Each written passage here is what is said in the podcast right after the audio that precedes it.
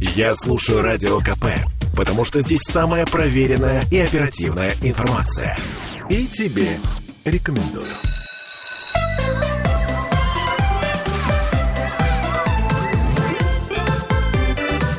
Родительский вопрос.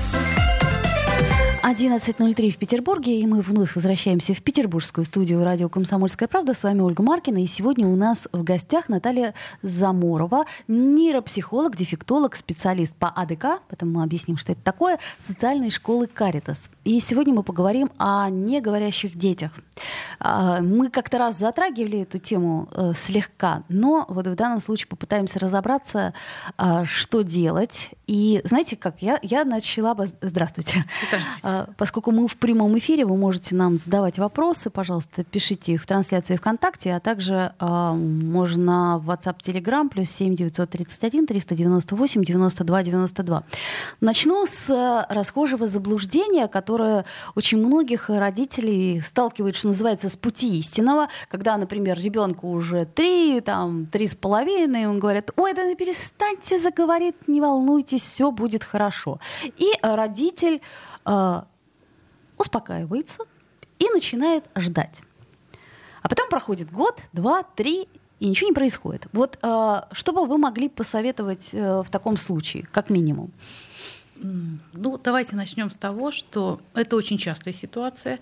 Если мы будем говорить о тех мифах, которые есть об АДК, АДК — это альтернативная дополнительная коммуникация, это самый миф номер один о том, что не нужно ничего делать, а то еще и помешает, не заговорит вообще. Но здесь нужно понимать, есть два таких очень важных аспекта. Действительно, на самом деле основная масса детей, там процентов, я не буду говорить там точно, но порядка 70-80 заговорит. Но тот ребенок, который заговорил позже, есть такое понятие в логопедии, вообще в освоении языка, так называемая компенсированная речь. То есть если ребенок не заговорил в определенные сроки, которые а, обусловлены физиологически его взрослением, ростом мозга, угу. формированием каких-то структур, если это не произошло, то в дальнейшем, даже если он овладел речью, на тот момент, когда, например, начинается школьное обучение, у этого ребенка могут начаться проблемы в свое время работая в школе, я часто встречала детей, которые в детском саду были звездочками. Знаете, это ребенок участвует во всех спектаклях, читает стихи на табуреточке и без табуреточки, но когда он приходит в школу, начинается другая деятельность в освоении языка. Чтение и письмо. Угу, и тут угу. все посыпалось. Дисграфия, дислексия. Дисграфия, дислексия, угу, дискалькулия угу. и все, все, что только может быть. Угу.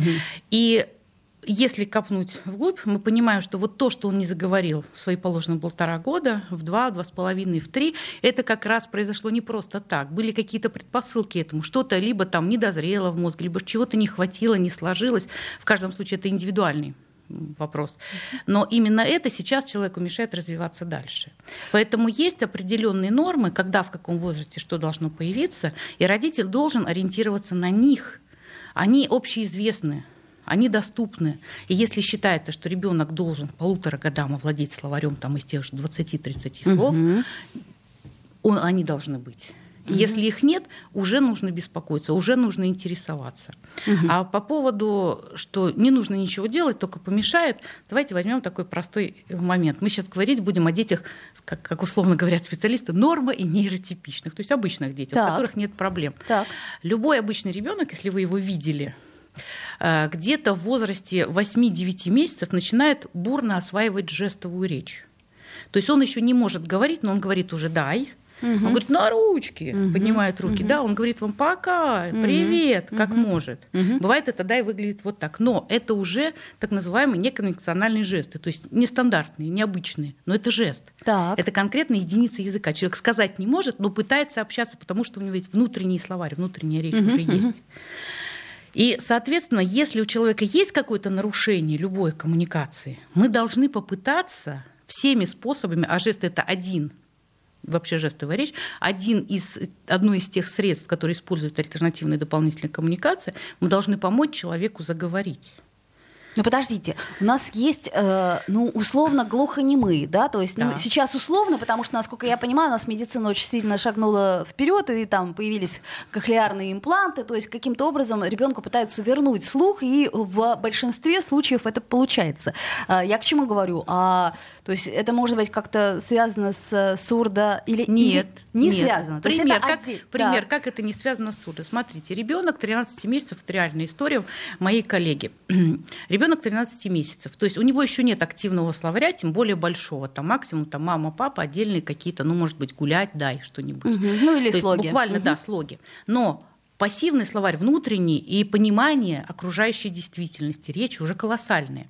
И мама этого ребенка, имея такой опыт, знания, она стала вводить э, речь жестовую, ребенок абсолютно нормотипичный. В дальнейшем он заговорил обыкновенно. Но она стала вводить жесты очень-очень рано, буквально с года. И э, если у нас вот у коллега предоставляла видео, если его посмотреть, видно, как ребенок 13 месяцев пытается объясняться и строит фразу, например, «дай мне суп еще», но он горячий. То есть она, используя жесты, это говорит, что есть суп, еще, он горячий.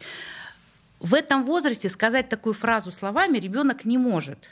Но посредством жестов он может это сообщить. Это здорово. Как вы думаете, это способствует в дальнейшем лучшему развитию речи? Несомненно. Но смотрите, есть э, э, расстройство рецептивной речи, да, и так, то есть я к чему говорю? Есть, э, например, расстройство понимания речи. Да. Э, к примеру, э, сенсомо- там, э, моторная алалия, сенсорная алалия. Смотрите, при любом расстройстве понимания речи традиционно для того, чтобы это понимание появилось, нужно какое-то подкрепление. И, как правило, первое подкрепление, которое мы можем дать человеку, это визуализация. Визуализировать речь мы можем, начиная э, без использования каких-либо специальных средств, используя только свое тело и мимику. Ты веселый? И я. Привет, здорово. Да, то есть мы уже ребенку показали. Здравствуй. Как дела? У меня отлично. А у тебя? То есть мы можем это сделать, не используя ничего. Ну вот мне понятно сейчас, если что. Соответственно, знаете, самое интересное, обычно люди даже спокойно, вот мы с вами общаемся, если бы мы встретились с вами, допустим, я иду по Невскому, вы тоже, вы на одной стороне, я на другой, вы поздороваться, вы же не будете кричать «Наташа», и я вам не буду кричать. Я просто помашу рукой, скажу «Привет, я рада вас видеть». И вы сделаете так же. Потому что в данном контексте это удобно. В АДК это называется тотальная коммуникация, когда мы используем все возможности, которые есть у человека. То есть это будут и какие-то символы, это жесты, это вербальная речь, если есть. Но у человека, как правило, не говорящего, вербальной-то речи нет. Соответственно, этих способов может быть еще больше, причем одновременно, что очень важно. Мгм. Ну, судя по тому, что мы сегодня собрались э, и об этом говорим, у нас э, существуют некоторые проблемы, да, и насколько я знаю, э, по сведениям логопедов, э, речевые задержки и вообще речевые патологии, они встречаются э, чем дальше, тем чаще и чаще. Да, к сожалению, это правда. Вот. а, с чем-то это вы связываете? Или это в данном Ну, случае не, не, не это имеет? вопрос больших изучений, конечно, но так кратко, э, скажем так, изменился немножечко мир вообще. Изменился стиль общения родителей с детьми. В нашу жизнь вошли гаджеты. Э, Для меня, например, очень значимый пример. э, Если мы посмотрим на улице, как общаются родители с детьми, вы много видите родителей, которые идут и разговаривают с ребенком. Это редкость. Ну да. Вы много видите детей, которые застыли и рассматривают букашку или что-нибудь, у них есть на это время. Это тоже редкость. Мы сами живем в суетном мире, и детям это привносим. И вот эта вот невозможность проговорить, обсудить, скажем так, порепетировать, очень изменился вообще звучащий мир вокруг ребенка. А, был такой анекдот, извините, я Да. вспомнила, но он очень смешной, что у э, папы рыбака ребенок заговорил только после восьми лет, потому что они все время ходили вместе на, рыбалку. Да, и молчали, да. Да, да, да, да, да. Несомненно, звучащая среда вокруг ребенка это главное, что должно быть. И сейчас эта среда, она если и есть, то это, как правило, разговоры взрослых между собой. Разговоры с детьми будут минимальные и в основном посвящены бытовым моментам. Ну, я их говорю в массу. Нет, конечно, Ты есть хочешь замечатель- есть, ты Да. голоден, там ты Есть, замерз. заме- как- есть замечательные родители, которые что-то делают, и делают много, но вот массово, и это одна из причин отсутствия вот хорошей Ну, качественной речи. сейчас вы говорите скорее о социальных проблемах, а я бы хотела э, выяснить, в чем причины в основном патологии, потому что патологий тоже достаточно много. Ну, Но это такой, конечно, тонкий момент. Это тонкий такой момент, но как бы мы же понимаем, что социальное сказывается рано или поздно и на здоровье, и на всем, и есть какие-то моменты даже. Э, понимаете, как вот социальное не может не влиять на человека вообще. Человек отдельно не бывает, отдельно там его социум, отдельно там его психическое ну, здоровье, все, все совмещено. Мы не в космосе да, растем. мы не в космосе угу. растем. И ребенку, вот, например, что касается влияния социума, ребенку для овладения речью нужна качественная речевая среда вокруг. То есть, чтобы все люди, которые с ним встречаются, с ним общались на его детские важные темы, Обратите внимание, для него важно, не для взрослого. Для взрослого важно, чтобы он вовремя поел, попил, сходил в туалет, был аккуратен, быстро одевался, собирался, делал что-то еще. А для ребенка интересно э, поваляться в луже, обсудить чумазость свою, угу. или качество грязи в этой луже, да, ту букашку, которую он увидел. И если взрослый в этом примет участие, слова ребенка неизменно вырастет. Угу. Это проверено не единожды всеми специалистами на своих детях. Угу. И богатый словарь, как правило, оттуда и появляется. То есть, соответственно, если к полутора годам, это я так э, да. первую часть э, нашей программы пытаюсь э, как-то под, подвести какие-то промежуточные итоги, значит, не появилось в активном словаре нужное количество слов, то мы уже пытаемся обратиться, то есть не пытаемся, а обращаемся, обращаемся к специалисту. К специалисту. Хорошо. А где этот порог э, наоборот, то есть как бы когда уже поздно обращаться? А вот чудесный ответ. АДК охватывает все возраста, начиная, скажем так, уже с года можно начинать работать, угу. до простите за грубую фразу, до гробовой доски. До гробовой доски. Никогда не Опти... поздно. Звучит оптимистично, Никогда концов. не поздно. Главное обратиться. Так, я напомню, что у нас в гостях э, Наталья Заморова, нейропсихолог. Кстати, что такое нейропсихология и чем занимается нейропсихолог, мы еще обсудим. Дефектолог и специалист по АДК социальной школы Каритас. Э, сделаем сейчас паузу, буквально две минуты, и если вам интересно, то присоединяйтесь, пишите свои вопросы. Родительский вопрос. Слухами земля полнится.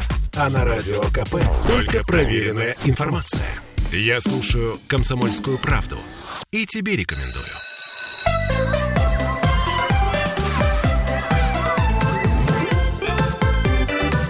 Родительский вопрос. 11.16, и вновь мы возвращаемся в эфир. И я напомню, что у нас в гостях Наталья Замурова, нейропсихолог, дефектолог, специалист по АДК социальной школы «Каритас». И мы в прямом эфире.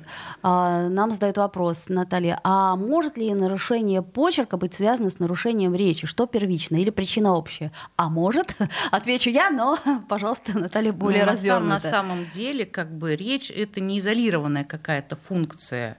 И нарушение почерка бывает очень разное разные. Э, если говорить о том, что нарушено, это может быть нарушена как бы сама плавность да, строки.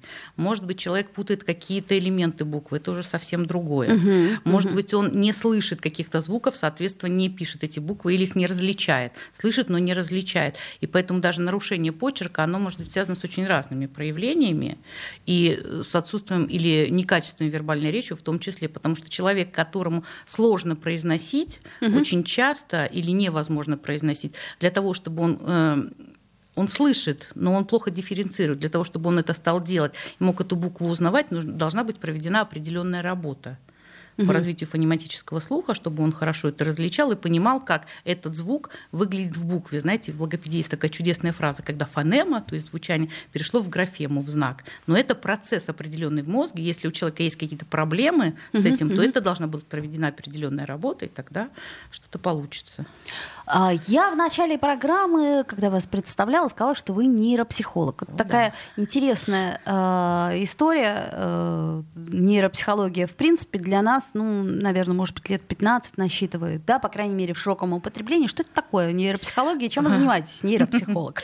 Вы знаете, самое интересное, вот вся нейропсихология мировая основывается на трудах двух великих людей.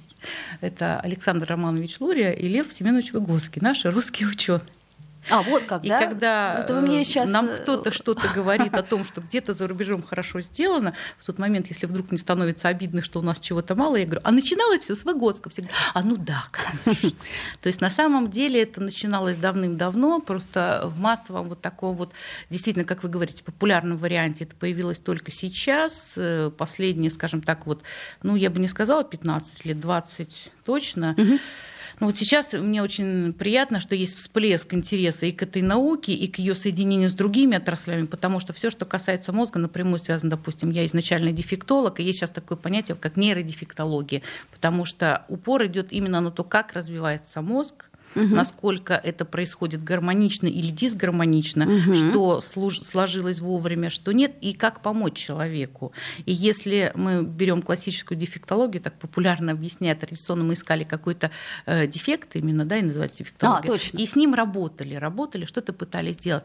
Нейропсихология, нейродефектология как таковая сначала ищет глубоко, глубоко изучает причину и ищет все, что у человека хорошо, сохранно.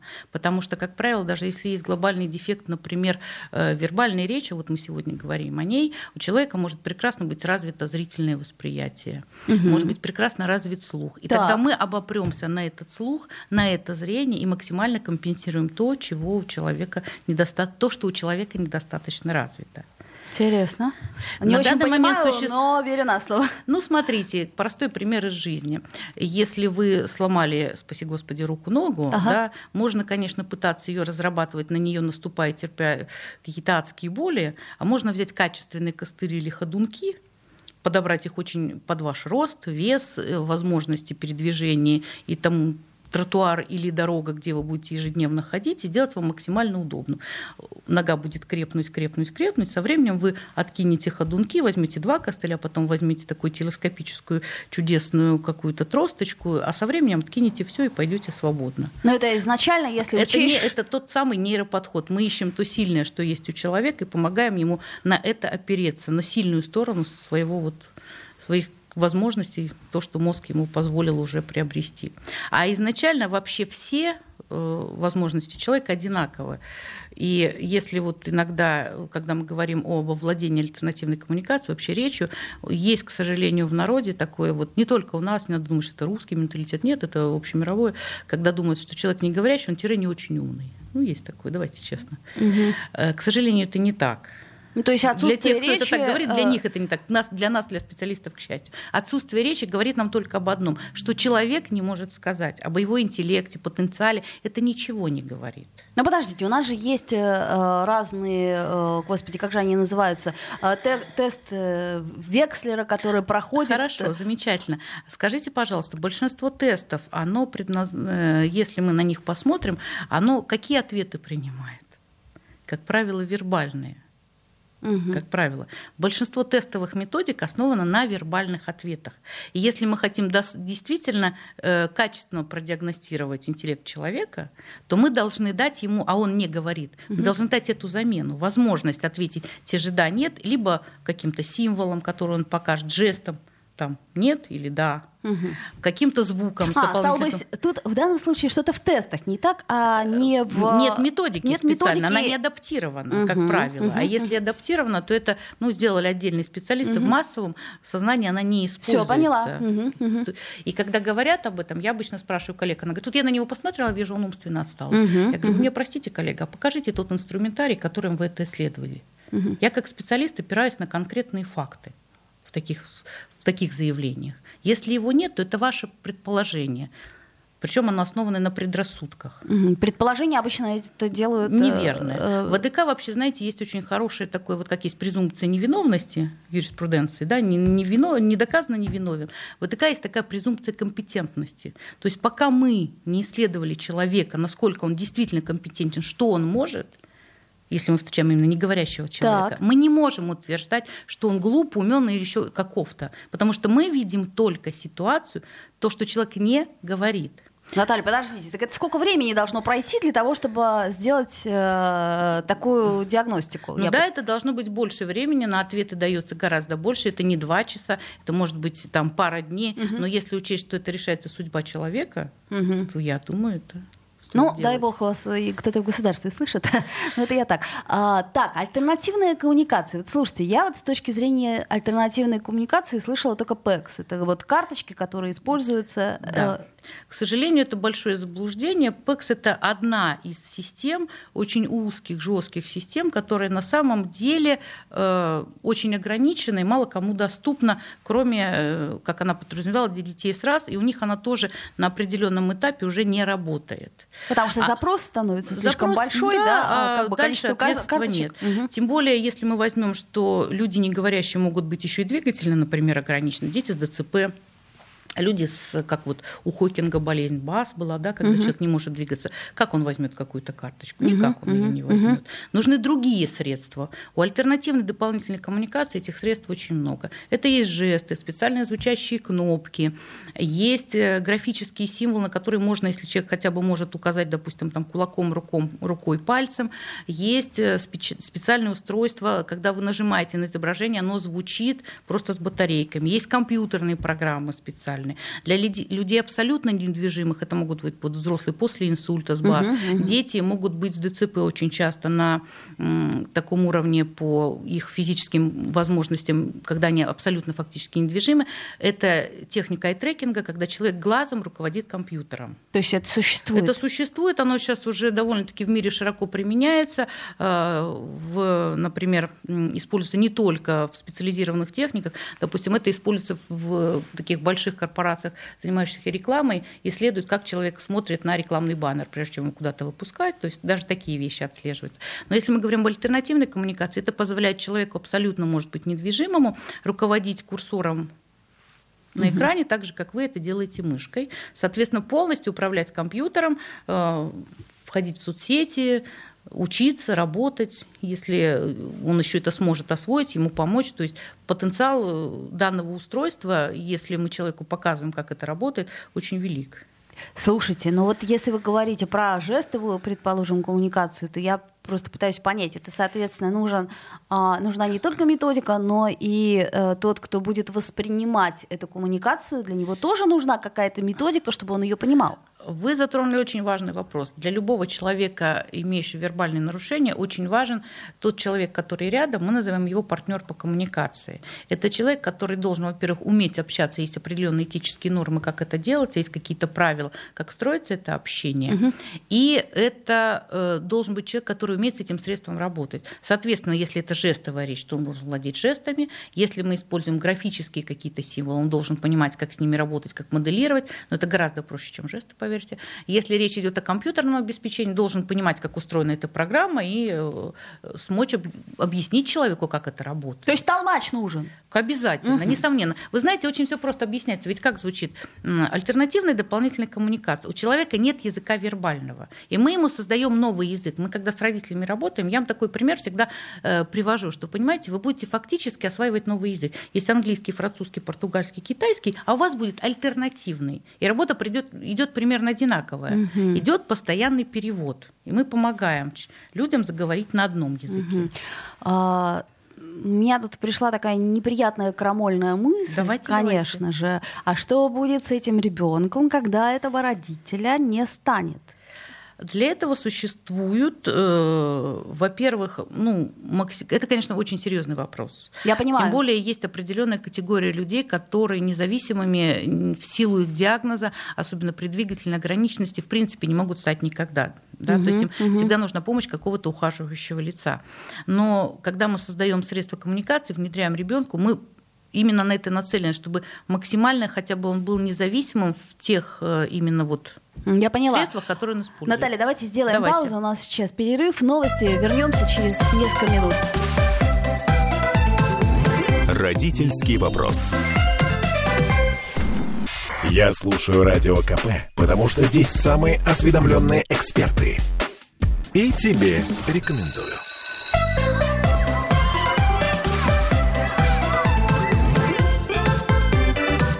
Родительский вопрос. Вновь возвращаемся в эфир, и я напомню, что сегодня мы говорим как об альтернативной коммуникации, так и о нейропсихологии, и о том вообще, а, кто и как может обратиться в социальную школу Каритас. И в гостях у нас Наталья Заморова, а, нейропсихолог, дефектолог, специалист по АДК.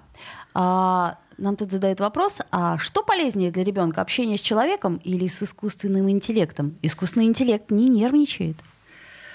Но он ничего и не чувствует. И Но не, не нервничает. Ребенок будет жить в социуме и будет видеть нервничающих, нервничающих людей вокруг, сам будет нервничать и научиться грамотно считывать эти сигналы. Угу. Одно из э, важных, одна из важных составляющих как раз именно эмоционального развития. Сейчас очень популярно говорить об эмоциональном интеллекте. Да-да-да. Так вот, одна из составляющих эмоционального интеллекта, точнее, первая ступень, это научиться распознавать эмоции, и в частности, их невербальное проявление. Угу. Поэтому общаться живое с живым. А, так, бабушка и опасный демон. Ну, это так, это все комментарии, да. судя по да. всему, а, к человеческому фактору. Ладно, мы продолжаем говорить о вашей организации. Насколько я поняла, а, любой кто обеспокоен, да, и я имею в виду сейчас родителей, может обратиться к вам, прежде всего обратиться за консультацией, да? Да, за диагностикой. Знаете, у нас э, система работы такая. Мы работаем э, с родителями, семьями, с детьми и со специалистами. Это угу. наше самое главное. Мы помогаем непосредственно сами. У нас такой девиз хотим, хотим помогать и помогаем. И мы обучаем специалистов. Э, наш еще один девиз мы учим помогать профессионально угу. чтобы те люди, которые сталкиваются с ребенком, имеющим нарушение коммуникации, могли грамотно, качественно оказать ему помощь, провести диагностику, подобрать коммуникативное средство, повести ребенка вот по этой дорожки обретения собственной речи. То есть, короче говоря, вы стараетесь Специаль... Э, да. сделать все, чтобы этих специалистов э, в связи с э, необычно высоким запросом стало просто стало больше. больше. Мы учим, во у нас больше 30 регионов, в которых мы учим и с которыми сотрудничаем. Угу. Мы выезжаем к ним, мы учим в онлайне. У нас сейчас большой цикл курсов всевозможных открывается, на которые, зайдя на сайт, можно посмотреть, почитать, начиная с трехдневного курса и очно, очно в обычном формате. И в онлайне есть очень большие курсы повышения квалификации квалификации четырехмесячные, и там можно проучиться любому, кто ну, уже имеет какое-то начальное педагогическое, психологическое, логопедическое образование, получить действительно качественные знания. Что касается родителей, мы тоже считаем очень важным просвещение родителей, э, их понимание того, что они будут делать, как они помогут ребенку. Поэтому у нас есть обучающий портал, он называется «Свобода общения». Если зайти на наш сайт, вы можете абсолютно бесплатно, спокойно на нем проучиться. Это основы теоретические знания и практические навыки по альтернативной дополнительной коммуникации для родителей или совсем начинающего специалиста. И вот все, что мы делаем для семьи, у нас традиционно делается бесплатно. Слушайте, а я хотела спросить. Кредо. Так, я поняла. Э, я думаю, что нас сейчас услышали те, кто слушает или смотрят. А а что, вот, по вашему мнению, более эффективно? Занятие с родителем или занятие со специалистом? Вот именно по вашим наблюдениям. А вы знаете, дело в том, что если мы... Вот честно, конечно, хорошо, если есть рядом специалист. Это очень здорово. Но когда мы обучаем специалистов, я всегда говорю о том, что, и коллеги мои тоже говорят о том, что это командная работа, и главный участник этой команды, самое ценное ее звено, это родитель. Потому что коммуникация — это обыденность. Ну, это да. не разговор на уроке, это о том, что Васька мне на ногу наступил, и почему мне это не нравится, или что я не хочу никого видеть, хочу на перемене уйти в углу сидеть. И вот если ребенок может сделать это, значит, у него есть коммуникация. И тогда у него все остальное тоже сложится у этого ребенка. И вот здесь на первом месте всегда родитель, потому что он проводит с ребенком больше всего времени, он знает о всех его насущных потребностях, и он сталкивается с ним во всех вот этих вот бытовых моментах. И поэтому, конечно, родитель для нас очень важен, и по большому счету, даже если нет специалиста рядом, очень жаль, если его нет, но родитель, который проучился, получил элементарные знания, получает качественную поддержку, допустим, вот мы в онлайне работаем с другими регионами, uh-huh, uh-huh. у нас один из первых моих лично самых вот по проекту наших, когда мы начинали консультирование таких удачных случаев, мама, с которой мы встретились спустя год впервые очно, это мама из Нижегородской области с ребенком, и они очень удачно все это ввели все получилось. У них не было рядом специалиста, только вот я на очень большом расстоянии.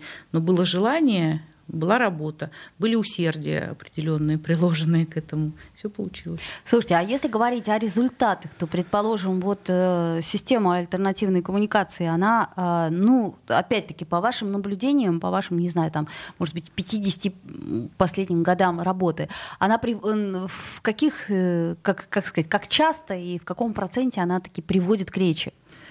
Значит, вербальной речью могут овладеть те люди, у которых сохранен речевой аппарат, да, то есть его иннервация, и если эта работа начинается в определенном возрасте, когда еще это возможно, то есть эти навыки не окончательно утрачены. То есть это не для всех будет возможно людей. А Мы возраст работаем... это, э, ну, примерно хотя бы? Ну, там очень по-разному. Например, дети с синдромом Дауна, они иногда, в принципе, могут, у них все позднее будет позже. У нас угу. есть в работе девочки не синдром Дауна, которая заговорила там в 11 лет. Угу. Опять же, речь недостаточно, она пользуется дополнительной функцией коммуникации, то есть иллюстрируя свою речь или как-то подкрепляя ее. Есть дети, которые имеют абсолютную сохранность интеллектуальную, но понимание речи, но при этом никогда не заговорят да, при определенных нарушениях иннервации или при определенных синдромах есть э, невозможность вообще вербальной речи как таковой, да, допустим, синдром Ангельмана. Человек вербальной речью овладеть не может, но понимание речи у него колоссальное. Соответственно, чем раньше начнется эта, эта работа, тем больше он достигнет. Синдром Ангельмана – это смеющиеся куклы, да? Ну, ну к это, примеру, да? Это я просто... К примеру, да, но это очень неправильный пример, причем там проведена крайняя форма, э, такая бывает очень редко, в большинстве своем они прекрасно адаптируются и довольно-таки. Э, случается и случай сохранного интеллекта, да? У них не, не абсолютно сохранный интеллект, все зависит от той степени приложенных усилий, но понимание речи у них прекрасное. Угу. И, соответственно, может быть выстроена коммуникация. К вопросу о том, что, например, э, какие-то физиологические могут быть причины, там, я не знаю, ну вот к вам приходит э, родитель с ребенком на консультацию, и, наверное, вы задаете вопросы сохранности слуха, да? Это пер- первое, что Вообще для подбора средств коммуникативного мы проводим очень большую диагностическую работу. Сами проводите, да? Э, ну, мы как? Мы проводим, как специалист по коммуникации, я провожу работу, соответственно, диагностики коммуникативного развития. Но мне нужно, э, нужно получить получить знания. Если у родителей их нет, то мы рекомендуем, что еще сделать. Мне нужно понимать сохранность слуха, сохранность зрения или особенности этого зрения, потому что тоже сужение зрительных полей, ага. какой-то очень сильная степень астигматизма тоже могут мешать, снижение значительной остроты зрения. И мы будем подбирать уже другие какие-то средства. Наличие сохранность вообще слуха. Угу, Это очень угу. важно. Двигательные особенности. На символ же нужно указать, если, мы, допустим, мы символ будем использовать. Для меня тоже важно, насколько сохранна крупная моторика, мелкая моторика, насколько ребенок может это сделать вообще. То есть мы собираем очень большой спектр данных, причем для нас же еще важно э, коммуникация, я уже сказала это обо всем, нам нужно понимать, с кем общается ребенок, его так называемые эти социальные круги общения, угу, потому угу. что может оказаться, что единственный его партнер по коммуникации это мама. Угу. И больше никого нет. И тогда у нас станет еще вопрос о расширении этих кругов, насколько возможно, мы будем искать и э, те темы для коммуникации, возможности, и выход на этих, на других какие-то вот круги там тех же ровесников или каких-то друзей, родителей, которым мы поможем начать с ребенком общаться, дружить, а ребенку выйти на новый уровень общения. Слушайте, ну то, что рассказываете, круто. Мне нравится. А, так, еще раз я напомню, что это у нас социальная школа Каритас, и что если вы хоть с чем-то, вот, э, как сказать, сталкивались среди там, своих родственников, знакомых и прочее, то можно рекомендовать это все бесплатно, это необходимо сделать. Да? Чем, чем раньше, насколько я понимаю, тем да. лучше. Так, ну у нас остается буквально две минуты. А, что мы еще не успели сказать? Я хочу предложить тем, у кого есть такие дети, кто знает о таких детях, рассказать им о нашей школе, о наших специалистах, рассказать родителям. И у нас есть еще чудесный в преддверии уже все-таки ноябрь, чудесная акция «Письмо Деда Морозу», когда те дети, которые не имеют возможности вербально общаться, э, посредством альтернативной дополнительной коммуникации пишут письмо, используя символы. Мы их там в электронном виде рассылаем. На сайте будет отдельное такое окно для этого сделано, где можно эти письма прислать. И потом мы будем искать тех дедов Морозов, которые исполнят детские мечты, и каждый ребенок получит свой подарок. Поэтому участвуйте в этой акции. Мы хотим, чтобы каждый ребенок имел возможность говорить, ну и каждый имел возможность исполнить свою мечту. Понятно. Ну это, э, мне кажется, вера в чудо. К слову сказать, вы вот сами верите в Деда Мороза? Обязательно. То есть каждый Новый год, 13 ага, часов, вы загадываете желание. Мне кажется, что а, вот это вот, эм, как сказать, надежда на то, что вдруг найдется тот специалист, вдруг найдется та методика, вдруг найдется что-то такое, что поможет. Это я сейчас говорю о родителях тех детей, которые, да, э, может быть, сейчас э, слушают нас и как за соломинку смогут ухватиться за эту историю в принципе. Я хочу сказать, что в АДК есть э, способы, есть методики помочь каждому ребенку. И один из наших вот таких, когда проводит месяц АДК, или мы говорим, мы всегда приводим такую фразу чудесную говорить может каждый. На самом деле так. Есть просто разные способы, есть разные языки. Мы поможем подобрать, приходите. То есть самое главное это э, не опускать рук. Не опускать руки, искать специалиста, искать информацию, и все получится. Ну, я так, я так понимаю, что у вас там есть разные специалисты, в том числе и психологи, да, и то психологи есть, есть, которые угу. помогают, поддерживают родителей. Это очень важный аспект, э, потому что родителям трудно, их нужно поддержать, и поскольку это главный член нашей команды, он должен быть в ресурсе, он должен быть бодр, весел, энергичен. И мы делаем все, что можем для этого. Ну и, как обычно, э, собственно, э, за наших детей отвечаем в конечном итоге только мы. Последние вопросы, 10 секунд. А вы восстанавливаете речь после инсульта? Эм, взрослые обращаются редко, но, в принципе, э, иногда работаем. То есть и взрослые тоже могут обратиться? АДК, АДК относится и к этой теме тоже. А, Наталья Заморова, нейропсихолог, дефектолог и специалист по АДК. Спасибо, Наталья. Спасибо. Родительский вопрос.